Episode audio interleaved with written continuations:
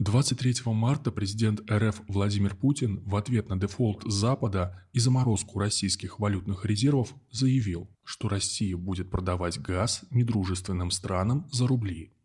Официальная причина – Россия не может больше осуществлять платежи и расчеты в токсичных валютах, которые в любой момент могут быть арестованы. Согласно поручению президента, до 31 марта правительство РФ должно утвердить директиву представителям РФ в Совете директоров «Газпрома» по переводу оплаты поставок в рубли при сохранении установленных контрактами объемов поставок, цен и принципов ценообразования. Также правительству и ЦБ к той же дате поручено обеспечить возможность проведения платежей за газ в рублях. Всего на данный момент в списке недружественных стран, на которые распространяется директива президента, 48 государств и юрисдикций. Европа за счет импорта из России покрывает 40% потребностей в природном газе. Всего из России было импортировано 175 миллиардов кубометров газа. Крупнейшим импортером природного газа из России является Германия – в 2021 году она закупила 48,2 миллиарда кубометра, 23,7% от общего объема экспорта российского газа. Кроме Германии, «Газпром» поставляет голубое топливо в 20 стран, и почти все они, за исключением Турции и Сербии, в списке недружественных стран. Для коллективного Запада это было самым настоящим шоком – у организаторов санкций против России в этой ситуации выбор был между плохим и совсем плохим. Один вариант – отказаться от валютного ультиматума Путина, но при этом спасти себя. Э, прежде всего, речь идет о Европе, от холода и от экономической рецессии. Э, ведь российский газ необходим для нормального функционирования предприятий многих отраслей.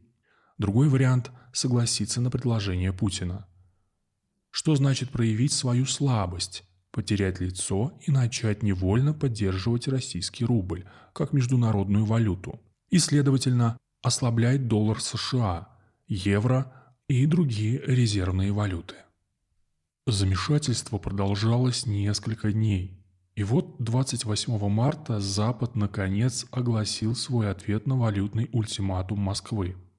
Его озвучил от имени стран Большой Семерки министр экономики ФРГ Роберт Хабек. Он заявил, что «Большая семерка» – США, Канада, Британия, Германия, Франция, Италия и Япония – не согласятся на оплату газа в российских рублях. Он сказал следующее. Все министры «семерки» были едины, что это одностороннее нарушение контрактов. Они подчеркнули, что подписанные соглашения действуют, Вовлеченные в них предприятия остаются им верны. Это значит, что оплата в рублях неприемлема, и затронутые предприятия призываются не следовать требованиям. Попытка Путина вбить клин между нами очевидна, но вы видите, что мы не позволим себя разделить. И ответ Большой Семерки ясен – контракты будут выполняться. Последняя фраза «контракты будут выполняться» звучит очень странно. Неужели в «Большой семерке» думают, что Россия будет продолжать поставлять природный газ бесплатно?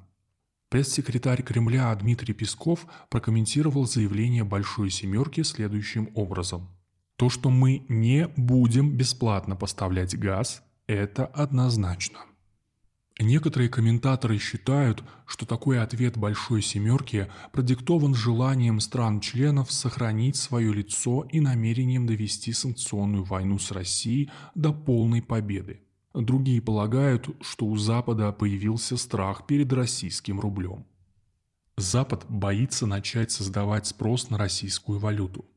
Он пошел на принцип «лучше мерзнуть и банкротиться, чем поддержать Москву и российский рубль.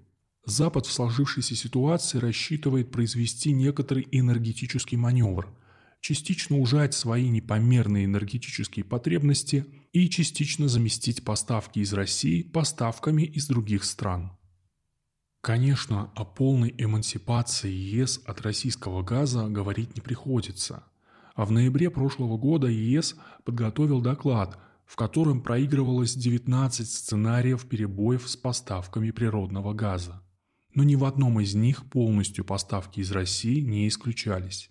Кроме того, если Большой Семерке и удалось продемонстрировать единство коллективного Запада, то в ЕС, состоящем из 27 государств, такое единство почти невозможно. Официальный представитель Европейской комиссии Тим Макфи сообщил, что Европейский Союз сумеет избавиться от потребностей в российских энергоресурсах к 2027 году. Соответствующая программа одобрена лидерами стран ЕС. Это означает, что в течение пяти лет у России есть возможности укреплять свой рубль и превращать его в востребованную в мире валюту и переориентировать потоки голубого топлива на другие направления, прежде всего китайское.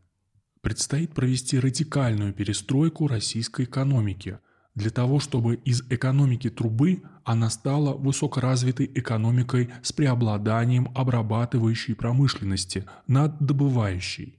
Последнее особенно важно, так как сделает Россию неуязвимой по отношению к самым адским санкциям Запада.